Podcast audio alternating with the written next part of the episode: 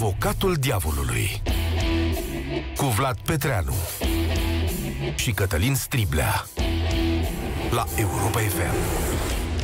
Bun găsit și bine ați venit la Avocatul Diavolului. Suntem Vlad Petreanu și Cătălin Striblea și astăzi vom cântări dacă optimismul românilor este justificat în această perioadă de criză. Da, pentru că românii, ce să vezi, sunt cei mai optimiști europeni în lunile acestea și privesc nu o să vă vină să credeți, cu cea mai mare speranță către viitor. Acest lucru este prezentat în Eurobarometru, un sondaj periodic care se realizează sub sigla Parlamentului European. Ce spune sondajul?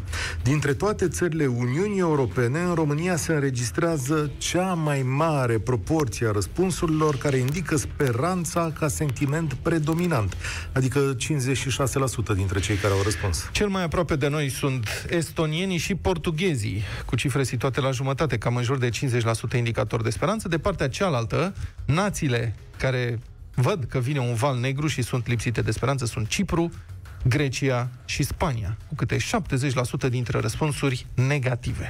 Culmea este că valul nostru de optimism se păstrează în ciuda faptului că România este țara europeană în care majoritatea oamenilor spun că au fost afectați de criză. E vorba de 55% dintre noi care afirmă că și-au pierdut o parte dintre venituri în ultimele luni. Și asta este iarăși cea mai înaltă cifră din Europa. Sau poate din potriva, acest rezultat arată că la noi criza a lovit deja și credem că mai rău de atât nu poate să fie. Poate credem că am atins fundul prăpastiei și de aici mergem în sus. Și de ce n-ar fi așa? Avem o serie de măsuri, într-adevăr, care sunt introduse și care dau rezultate de care ne putem agăța.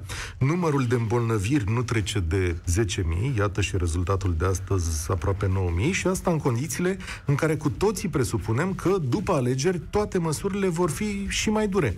Știm și ne așteptăm că vor urma carantine, că statul ar putea bloca deplasările și limita sărbătorile de iarnă. Dar vedem în același timp și o sumedenie de greșeli și o incapacitate a statului de a da răspunsuri corecte la ce trăim, care cu siguranță ne îngrijorează. Te întrebi uneori dacă nu cumva avem mai multe victime din cauza nepriceperii și a politizării decât din cauza bolii. Este evident că avem probleme cu asigurarea numărului de patru la TI, dar dacă te uiți cu atenție, cifra lor crește de la zi la zi. Și de ce să nu spunem? Acum majoritatea dintre noi știe pe cineva bolnav, dar odată cu asta am observat că boala este gravă doar pentru puțini și că putem trece prin ea.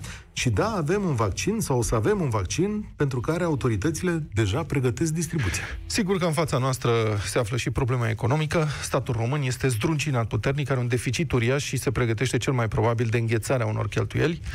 Dar este foarte clar în aceeași măsură că nu neapărat banii sunt problema în lunile următoare, bani sunt în Europa, ei trebuie aduși în România prin voința politică de a face reforme și de a continua sprijinul mediului privat. Sigur că asta e o privire macro, ce povestim noi aici. Iar sondajul de care pomeneam se referă mai curând la viețile noastre de zi cu zi. Tot ce am povestit până acum are însă impact în ceea ce trăim noi și familiile noastre. Așa că astăzi, la Avocatul Diavolului, vă întrebăm la nivelul vieții noastre, al viitorului nostru și al vostru, sunteți mai curând optimiști sau mai curând pesimiști în privința anului care vine? Acuzarea are cuvântul. Foarte mult mi-aș dori să fiu optimist în privința anului care urmează, dar oricât măsor și cântăresc, mie tot pe minus să-mi iese. Și trei lucruri mă îngrijorează, în primul rând. În principal, așa, sănătatea și economia, după care ceva mai complicat, modernizarea României. O să le iau pe rând și pe scurt. Mai întâi partea cu sănătatea. Deși bate un vânt de speranță și încredere de câteva săptămâni, de când uh, câteva companii farmaceutice au anunțat că au vaccinuri eficiente împotriva COVID, tare mi-e teamă că de la acest anunț și până la imunizarea populației, deci până la terminarea pandemiei, mai e cale foarte lungă. Abia peste vreo două săptămâni, FDA și EMA, adică organismele oficiale americane și europene, vor primi solicitarea formală de autorizare pentru aceste vaccinuri și vor deschide discuțiile. Și deși procedurile birocratice au fost scurtate la maximum și datele au fost examinate pe măsură ce au fost strânse, tot va dura, măcar până prin ianuarie, dacă nu chiar februarie, ca să fim realiști până la capăt, ca să fie distribuite primele vaccinuri în țările Uniunii Europene. Noi vom primi o cotă parte din producția comandată deja de Uniunea Europeană, deci suntem safe în această privință, dar logistica pentru distribuție și inoculare va fi o chestiune foarte complicată, care va presupune transporturi speciale, temperaturi foarte scăzute, programări precise și, desigur, și persoane care vor să se vaccineze în primele valuri.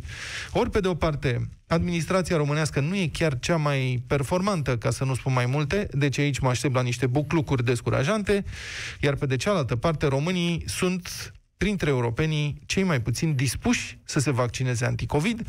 Nu, nu analizez acum motivele, dar sondajele arată că mai puțin de 40% dintre români vor să se vaccineze, cel puțin la început, ceea ce înseamnă că dacă această proporție mică se va confirma și în realitate, cel puțin în România, epidemia va continua încă mult timp de acum înainte. Asta va menține numărul de îmbolnăviri ridicat, deci și presiunea pe sistemul medical, ceea ce înseamnă că vor fi în continuare mai puține resurse și pentru celelalte afecțiuni, deci sănătatea în general va fi în continuare o problemă serioasă în țara noastră și anul următor.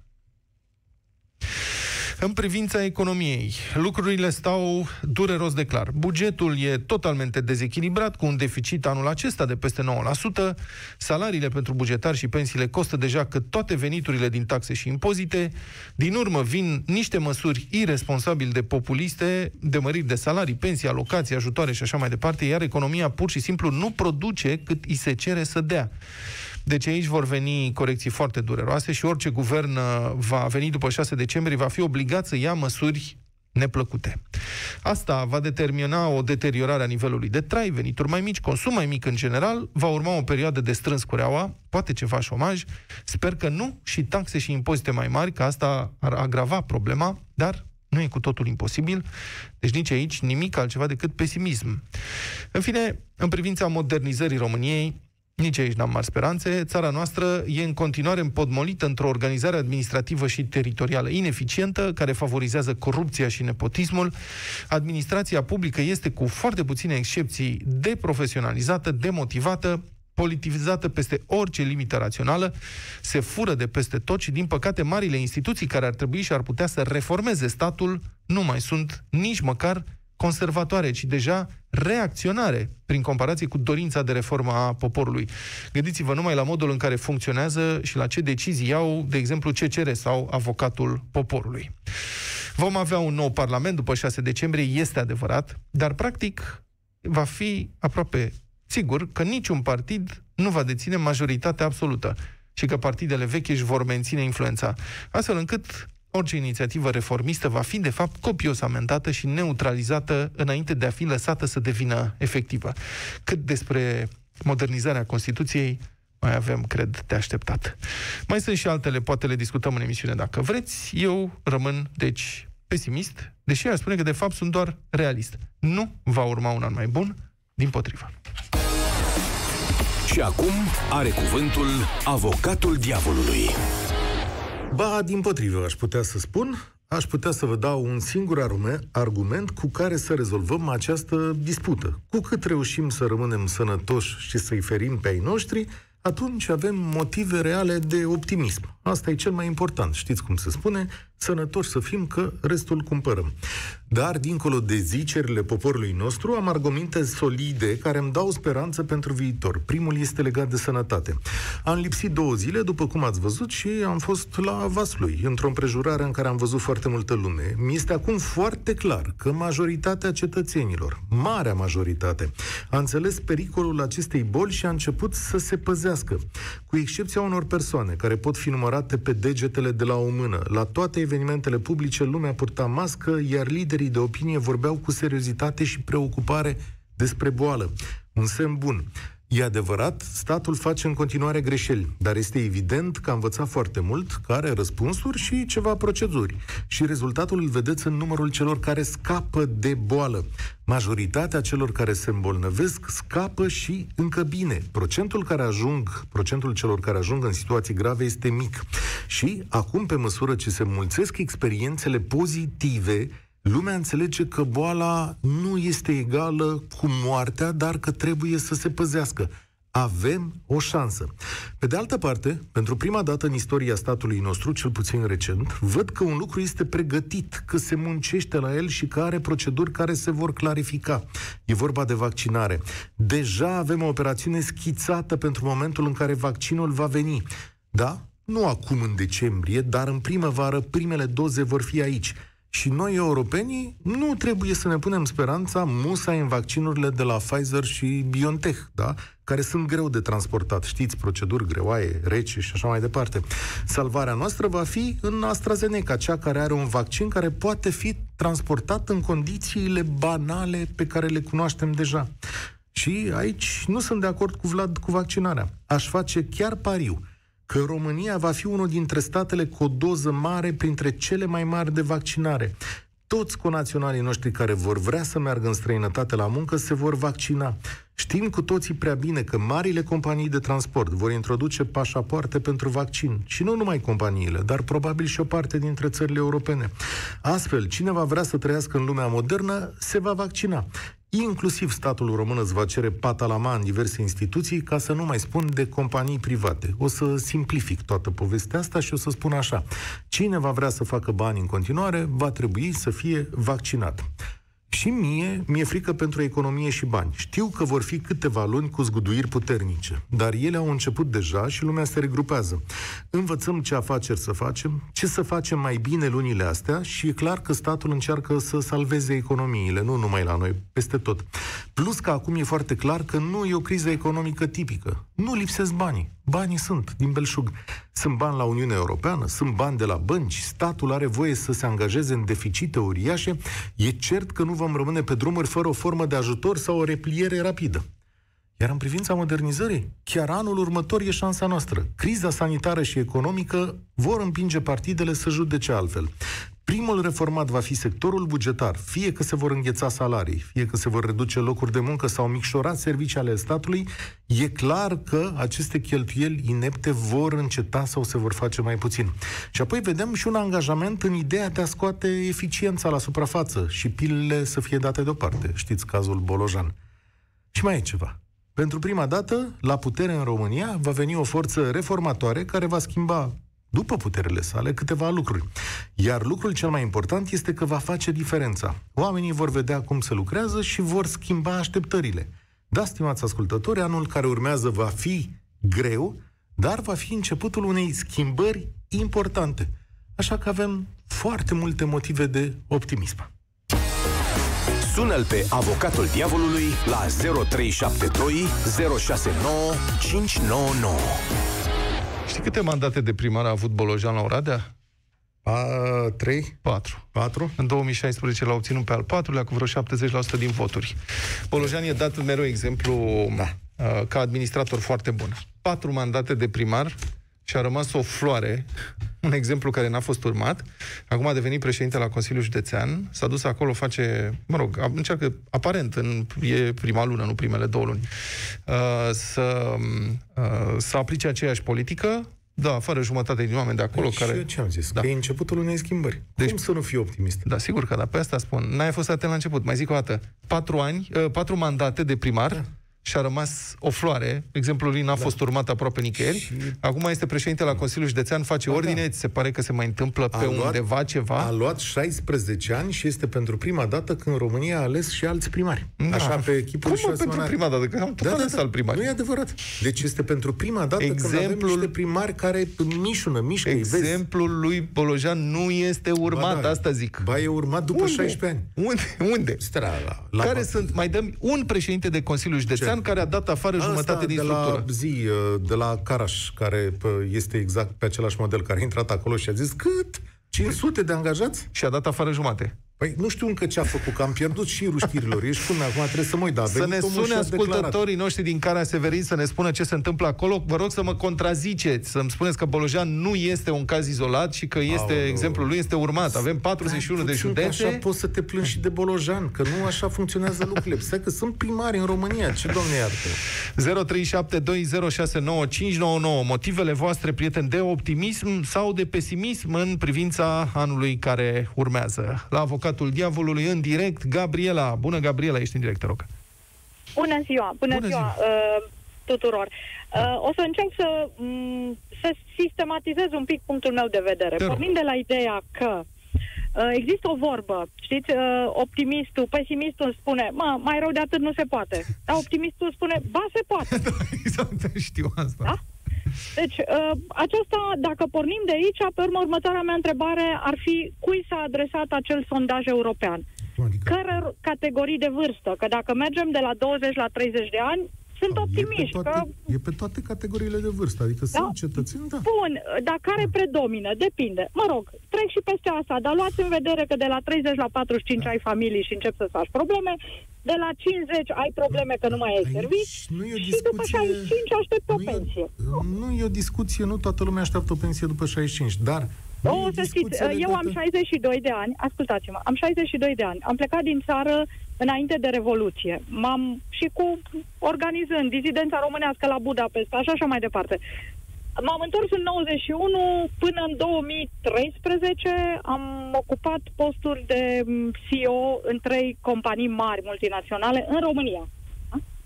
Credeți-mă, uh, lucrurile sunt, uh, lasă că poate face altul pentru mine, lasă că cumva ne descurcăm, lasă că se mai poate. Eu vă spun că m-am întors în 91, am stat 24 de ore în graniță cu soțul meu și ne-am gândit, mă, oare apucăm noi să mergem de la Borș până la Brașov pe autostradă? Și a spus, cum să ne apucăm, femeie? Cum să ne apucăm? Credeți-mă, a murit și nu apucăm.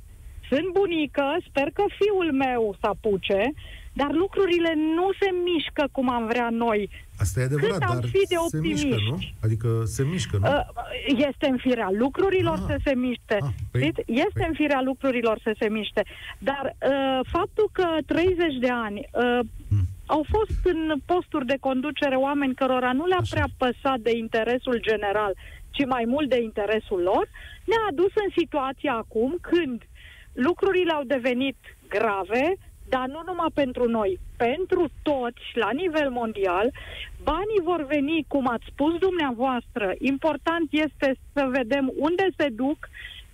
Da, sănătatea e importantă, educația este cel puțin la fel de importantă. Păi da, dar nu vă înțeleg. Deci spuneți că avem de tot. De ce nu, ce nu mă înțelegeți? Deci eu Adică spun nu că vă sunt înțeleg. uh, nici optimistă, nici pesimistă. Simt Da. spre a fi mai mult pesimistă în, prin prisma experienței mele. De 30 de ani în sigur, care am crezut putem că... să ne trăim viața în care spunem, domnule, va fi rău. Țara asta nu se schimbă niciodată. Iată, ați mai câștigat un A, an. nu, n-am spus niciodată să nu spui niciodată. Păi, vedeți, nu. despre asta Niciodată. e vorba. Adică eu văd o grămadă de mici schimbări în fața noastră, o grămadă de schimbare a votului, văd o grămadă de oameni care ies în față, vorbesc Așa. cu oameni care vor să schimbe, oameni care s-au angajat. Care pentru prima vor. dată, pentru prima dată România arată ca un arhipelag cu milioane de insulițe care vor să facă bine. Următorii ce plastic pași este sunteți. să-i Ce Să plastic zice, de ce? sunteți. Da. A zis Da. frumos. Da, sunt Da. foarte plastic pentru că așa se vede. Până când se va face un continent mare, va mai dura. Dar nu Da, pot dar să viața stau aici noastră să... cât durează? Îmi pare Viața rău. mea. Da, Cât viața... durează? A dumneavoastră. E adevărat că la nivelul vieții noastre nici noi nu trăim, dar cum știți, așa e datul vieții. Ok, Pe dar măsură atunci ce vă mai ai, spun un lucru. pe Vă măsură mai ce spun ai, un îți lucru. dorești mai mult. Da, vă mai spun, așa este, e în firea omului. Dar vă mai spun un lucru. Lumea, noi dorim să schimbăm lumea. Toți am vrea să schimbăm lumea. Problema e că lumea nu prea vrea să fie schimbată. E, atunci- acum, Gabriela, discuția noastră Da. este despre viitorul imediat, adică vorbim despre următorul an. Societatea s-a schimbat, se schimbă în fiecare an. Nu știu dacă în bine Bun. sau în rău, dar ea se Deci, schimbă în fiecare vă an. mai spun, în Acum, următorul nu știu an, dacă legat de în Brașov, vi- uitați, la viața legat de Brașov, noastră... vă spun clar. Da. Am sperat din tot sufletul să existe acest aeroport la Brașov. Foarte bine. În fiecare săptămână, președintele Consiliului Județean ne arată, construcții, avansează. Dar avem o problemă. În primăvară, în vară, vor recepționa construcțiile. Dar cine face uh, exploatarea? Nu există contract de concesionare. Mhm. Iar în vremurile de acum, nicio companie aeriană nu o să se bage. Va fi cargo, E, nu, nu va fi plecă companie de... Bun, Vedeți? e bine că e bine făcut, nu pleacă nimeni cu aeroportul de acolo, o să vină. Nu, Sigur, ăsta e un dar rezultat știți al câte țări de administrației sport au rămas și câte proaste. de astea care nu, nici acum nu funcționează. Mă rog, Da. eu uh, sunt uh, tind spre a fi pesimistă. Am înțeles. În următorii patru ani uh, vor fi lucruri care să se răsfrângă și asupra calității vieții mele și a celor din jurul meu. Mulțumesc da? foarte Vor fi mult. la macro, la nivel macro, dar undeva jos, nu. Hai, domnule, să luăm și un optimist. Mulțumesc frumos, Gabriela, pentru intervenție. Știți, nu știu dacă ați ascultat deșteptarea în dimineața asta, am numărat autostrăzile din România. Știi câte autostrăzi avem, în principiu, în România? Domnul, Băi, A10, ceva de ce 15. 15. 15, 15, în principiu. Bun. Majoritatea, în sensul în care aproape toate, sunt pe hârtie. Dar sunt... Da, E bine că... Da, da vezi că Adrian, e un progres. Da, e un progres, măcar și știm că anul vrem. ăsta să vor face 660. Așa. E un progres și eu aș vrea să fiu Îmi milionar. pare foarte rău. Fii atent, deci, că în România da. a existat un ministru al transporturilor care a anunțat că nu vrem autostrăzi. Domnul Băsescu. A zis, domnule, România nu are nevoie la valorile de trafic, nu știu ce. Au trecut 20 Așa de se ani. întâmpla în acum toată- 92, Da, păi- că atunci a fost el în ministrul 98, al transportului. 98 a zis asta. Și a zis, domnule, nu. Au trecut 20 da. de ani și uite că lumea s-a hotărât și a zis, domnul Băsescu, nu aveți dreptate, noi vrem. Bine, el spunea atunci, mai bine facem aeroporturi decât. Aia a fost o declarație stupidă, pe- după care a tras multă vreme. Stai, stai Adrian, bună ziua, ești în direct la avocat. Bună ziua! Bună ziua. Uh, în primul rând am ascultat dizertația domnului Scriblea. Te rog frumos, Adrian, dacă se poate să vorbești puțin mai tare, te auzim slab. Am ascultat uh, lista domnului Scriblea uh, pentru a fi optimist și cred că sunt numai deziderate acolo. Dacă ne referim strict la anul următor, clar, axiomatic, din mai multe puncte de vedere. În primul rând, toate fondurile astea europene despre care vorbește toată lumea, uh, s-au umplut de bani europeni la gură mai toți în zilele astea. Mecanismul e simplu. Ei nu vor veni către noi anul viitor. Uitați că trebuie făcute documentații. După documentații licitate lucrările. Nu, După nu, nu, nu, nu, nu. licitații implementate lucrările. Nu uh, strecurați îndoială asupra acestui lucru, pentru că sunt trei tipuri Păi de nu, mecanisme. eu explic mecanismul Nu. de implementare Pentru ca să că vină nu este un singur mecanism. Dumneavoastră descrieți Nu contează. un singur... Cum nu Mecanismul contează? la fel plățile. Sunt trei feluri de mecanisme. Unul este cel pe proiecte, altul este prin fonduri care sunt alocate direct și mai este unul sub formă de împrumuturi. Fiecare tip de mecanism declanșează alte funcționalități și așa mai departe. Și sigur că România are De de, acord, făcut ca niște banii să documente. ajungă efectiv, Nu, nu, trebuie știți să ce- faci lucrarea, Auziți? domnule. Uh, dumneavoastră unde lucrați? La privat sau la stat? În privat. În privat. Și când În șeful privat dumneavoastră de vă 25 de ani spune... sunt antreprenor. Bun, și când șeful Știu dumneavoastră, nu foarte aveți bine, șef, când un domnule. angajat vă spune în felul următor, zice, șeful, e greu, uitați că putem să luăm banii ăștia, dar e foarte greu.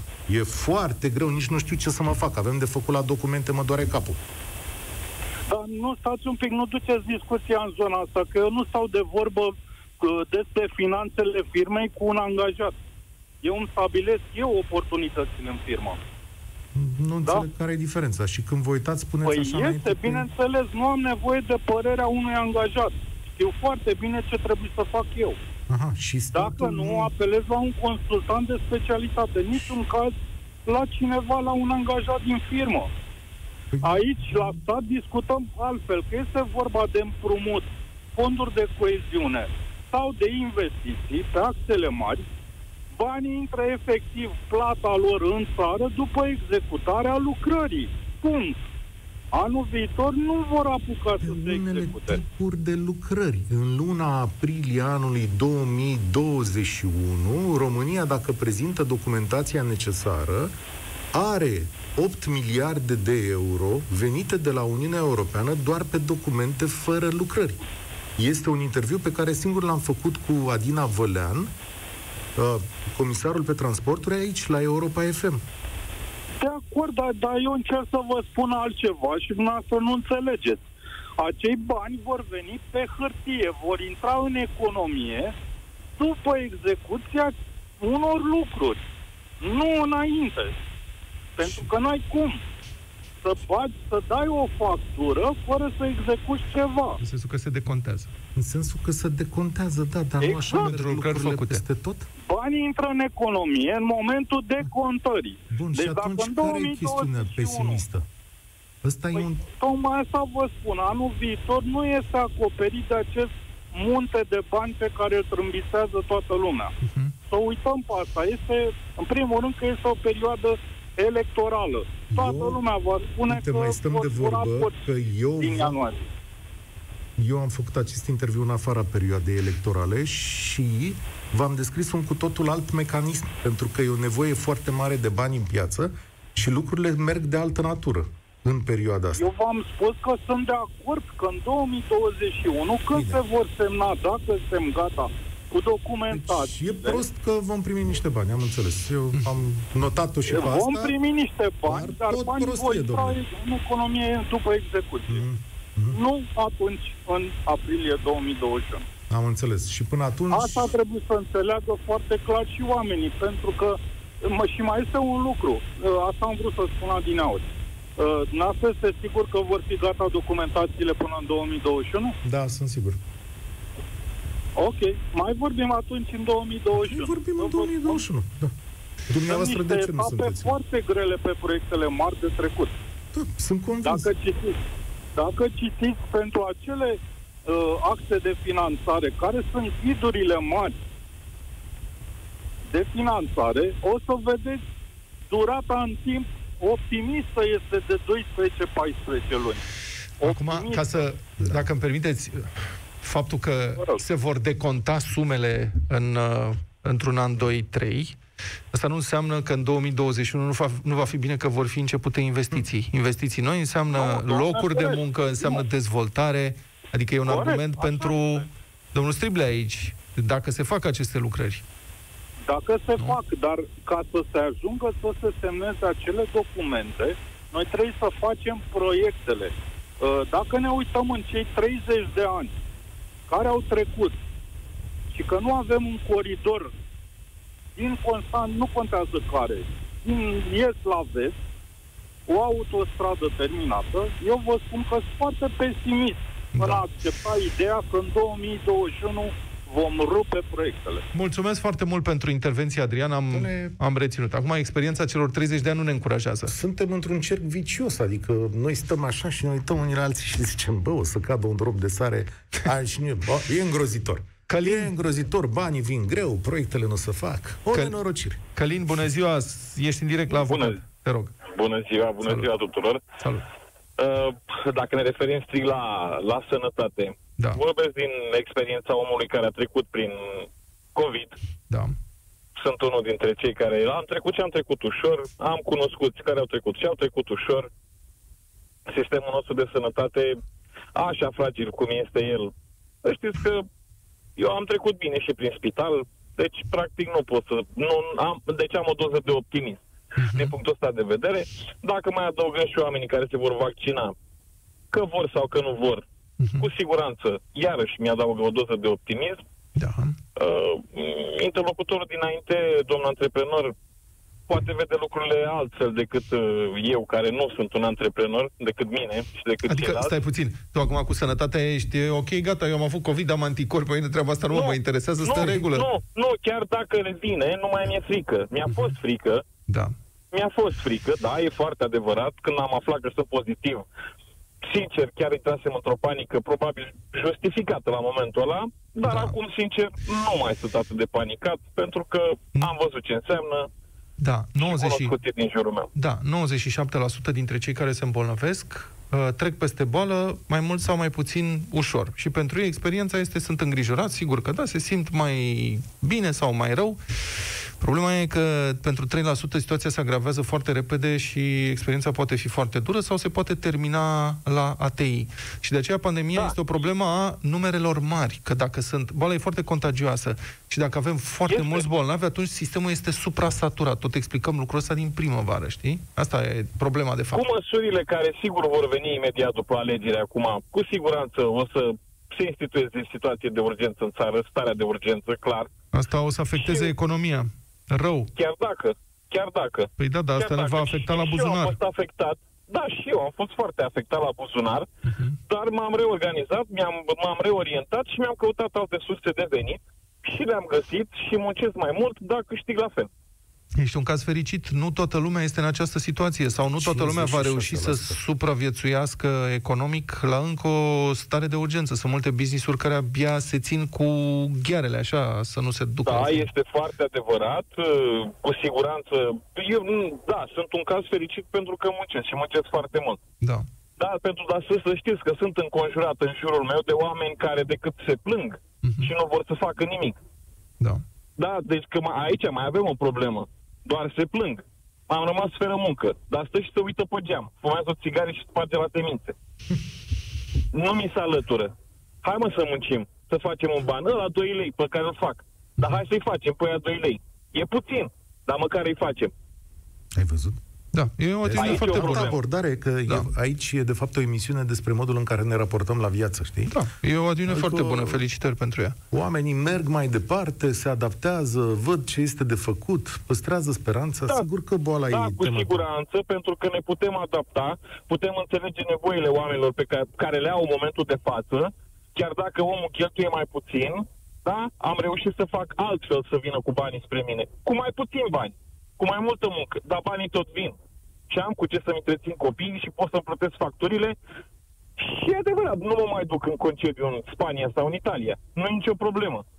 Dar supraviețuiesc, muncind. Ei, să bucure Și cineva aștept- de la a- Constanța dacă nu te duci în Spania și în Italia. Îți mulțumim, Călin. Am Mulțumim notat și frumos. un optimist. Alex, bună ziua, ești în direct la avocatul diavolului, te rog. Bună ziua, domnilor. Bună ziua, domnule. Eu s- începem prin a spune că eu sunt optimist. Ok. Referi, referitor la sondajul făcut la nivel european, cred că se poate interpreta prin, prin faptul că s-a coborât nivelul de optimism de la nivelul european, datorită pandemiei, a coborât spre nivelul nostru. Nu știu cum să spun. Deci nu, nu faptul că a crescut, nu, a crescut, nu atât cât a crescut optimismul nostru, cât a scăzut optimismul altora. Păi și, al... Țările din- păi și, Bună, păi da. și noi de ce n-am scăzut? Asta e întrebarea. Deci bună, peste bună. tot a scăzut. Pentru că la noi mai rău de atâta complicat. La, zi, Uh, la noi era și, deja uh, rău și, sigur, acum cu Da. boala asta, da. Uh, și faptul că cele uh, țările din sudul, care din sudul Europei, cele care au uh, în care este foarte importantă apropierea interumană, da? Cultura străzii se cheamă, da? Casa este doar pentru a dormi. În rest, stai afară, te întâlnești cu prietenii, mergi la plajă, soare, cald. Pe ei afecta cel mai mult. Pe suedezi sau pe estonieni, nu că vorbeam de estonieni, Nu te contrazic. Care- Uite, îți citesc, nu-ți mai dau și procentajele, sau uite, citesc care este ordinea uh, sentimentelor negative. Da, asta ca să... Ia. Deci avem așa, în ordinea numerelor de tricou, de jos în sus. Uh, pardon, de sus în jos, adică cel mai ridicat uh, uh, pesimism. Grecia, Spania, Irlanda, după aia Portugalia, după aia Franța, după care Slovacia, după care Cehia, după care Italia și Ungaria. Deci astea sunt peste medie în privința negativismului. Deci sunt și din sud, și din nord, și din centrul Europei, nu Da, are corect. legătură. corect, am... A început cu... Probabil că- am interpretat un pic Îți greșit. dau eu un argument în favoarea ta, pentru că în același sondaj se arată că majori... românii au cea mai înaltă cotă din toată Europa de oameni care au pierdut deja o parte din venituri. Adică, în România, 55% dintre cei care au răspuns au spus așa, domnule, am pierdut deja bani. Deci, uh, probabil s-ar putea să Mai ai rău de dreptate. Mai rău de atât? Mai- Hm. Ce să, am Nu se mai pierdut, poate. banii s-au dus. Da, și uh, la, la nivel european eu aș face o comparație cu fotbalul, da? Uh, fotbalul, dacă ne uităm la televizor, că acum numai la televizorul putem vedea, diferența dintre fotbalul pe care îl vedeam din divizia întâi de la noi și ăla din vest, este că în vest erau stadioanele pline, toată lumea cânta și la noi erau 2-3, de bea să auzeau.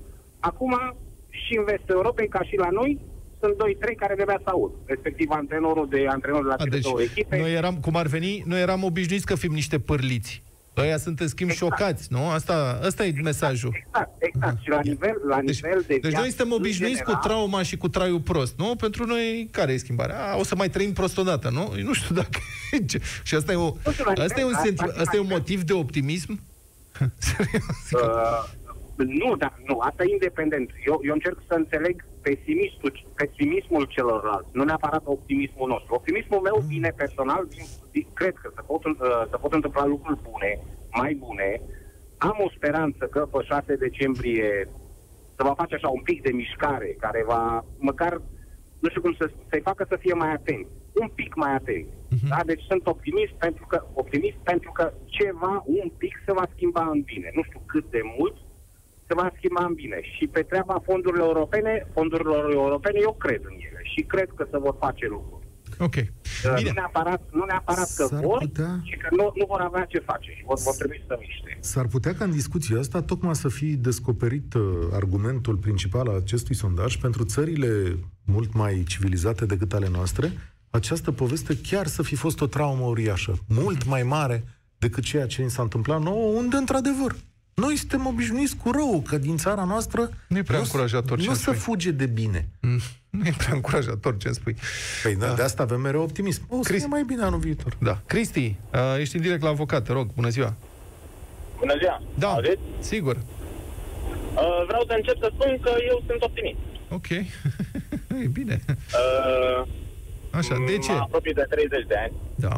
oarecum uh, tânăr, și nu văd de ce aș vrea să fiu pesimist privind în urmă. Păi nu, Adevărul problema este e... că- Da, așa, te ascult cu atenție. În ultimii, am ascultat emisiunea de la început și foarte multă lume am văzut că analizează cu ce s-a întâmplat în urmă. Mhm. Dar astea sunt lucruri deja trecute și trebuie doar să privim în față și Păi. prefer să-mi trăiesc viața optimistă decât să stau și să analizez ultimii 30, 50, câți ori fi de ani Mhm. și să văd că lucrurile au mers într-un ritm mai de melc. Dar, Sau- Cristi, nu, nu ești de acord că trecutul ne determină totuși și viitorul într-o măsură importantă? ne, ne influențează oarecum viitorul, Mm, dar total. prezentul este mult mai important. Dacă noi privim în continuare cu viitor, Sigur. uh, cu optimism, lucrurile pot fi mult mai bune. Bun, deci cum privești cu optimism în viitor când trecutul îți arată un deficit de 9% din PIB, datorii aproape nesustenabile, toate veniturile fiscale ale statului date pe salarii și pensii și economie în scădere, că ăsta, ăsta e trecutul. Și acum tu spui, a, viitorul o să fie, bun, nu ne interesează trecutul. Viitorul Adică poate lucrurile fi sunt cum vrem noi legate. Să ne facem. Sunt legate între ele. Și cum Eu îl ce-am văzut facem Acum, în- ca ce-am să văzut în echilib- pandemia asta, văd Da. o resetare.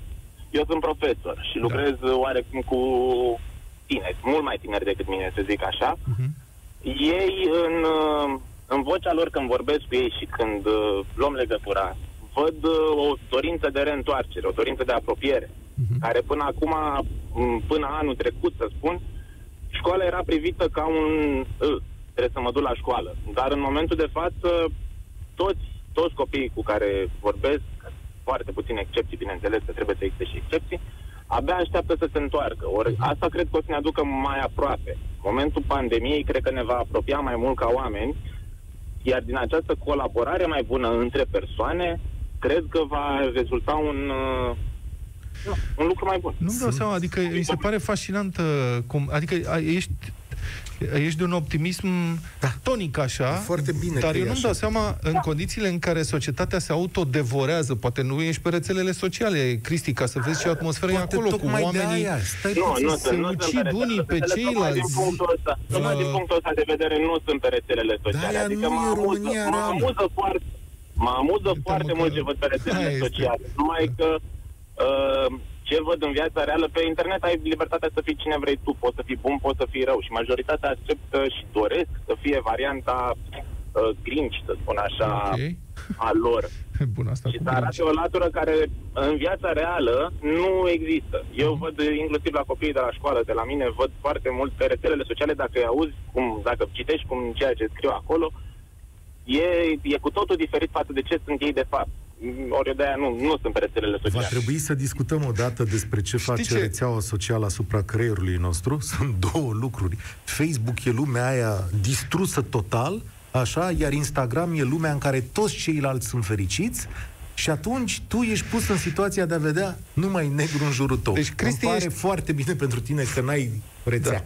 Foarte interesantă discuția. Ai văzut Life of Brian?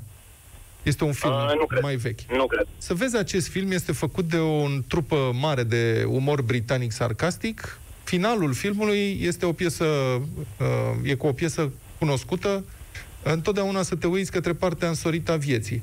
Și este cântată de un grup de sclavi care stau pe cruce, așteptând să moară. Dar ei sunt foarte veseli și optimiști. Te rog să vezi acest film și o să-ți placă. Life of Brian. Vai, nu Life pot să of cred Brian. ce Viața lui Brian. Incredibil. Este foarte fii instructiv. atent la mine. Fii atent la mine, dragă Cristi. Tu ești fii atent la mine. Pentru prima dată în istoria omenirii, vreau să-ți dau o veste bună, cele mai luminate minți ale omenirii sunt unite pentru rezolvarea aceleiași probleme. Avem o problemă comună și cei mai deștepți și mai buni oameni dintre noi lucrează la rezolvarea ei. Nu te lua după imaginea din Life of Brian. Da. Te rog frumos, iată-te după această imagine luminoasă. Bun, e bine că asta cu vaccinul am rezolvat-o, că sunt mințile luminate. Eu mă refer la mințile care trebuie să rezolve deficitul economic din România. Aia noi suntem. acolo am eu niște îngrijorări, Aia știi? suntem noi. Adică noi Adică vom munci mai bine. Cu vaccinul, ok, am bifat-o. Mai spre încoace aici mă îngrijorez. Și știi? aici, la economie, tot minți luminate lucrează. Mulțumim foarte mult pentru participare. Avocatul diavolului se încheie aici. Ne auzim săptămâna viitoare. Spor la treabă. Ai ascultat Avocatul Diavolului cu Vlad Petreanu și Cătălin Striblea la Europa FM.